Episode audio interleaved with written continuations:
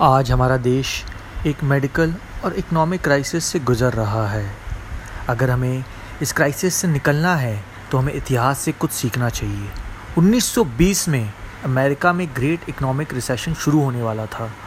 उस समय अमेरिका के प्रेसिडेंट ने एक प्रोहिबिशन ऑर्डर पास किया, जिससे रातों रात हज़ारों शराब की कंपनियाँ बंद हो गई।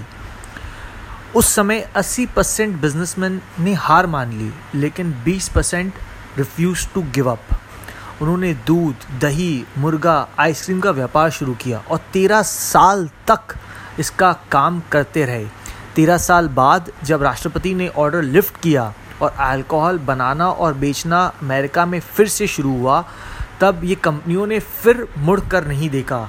आज उनमें से कुछ कंपनियाँ जैसे ए बी एन बेव हज़ारों करोड़ रुपए की है।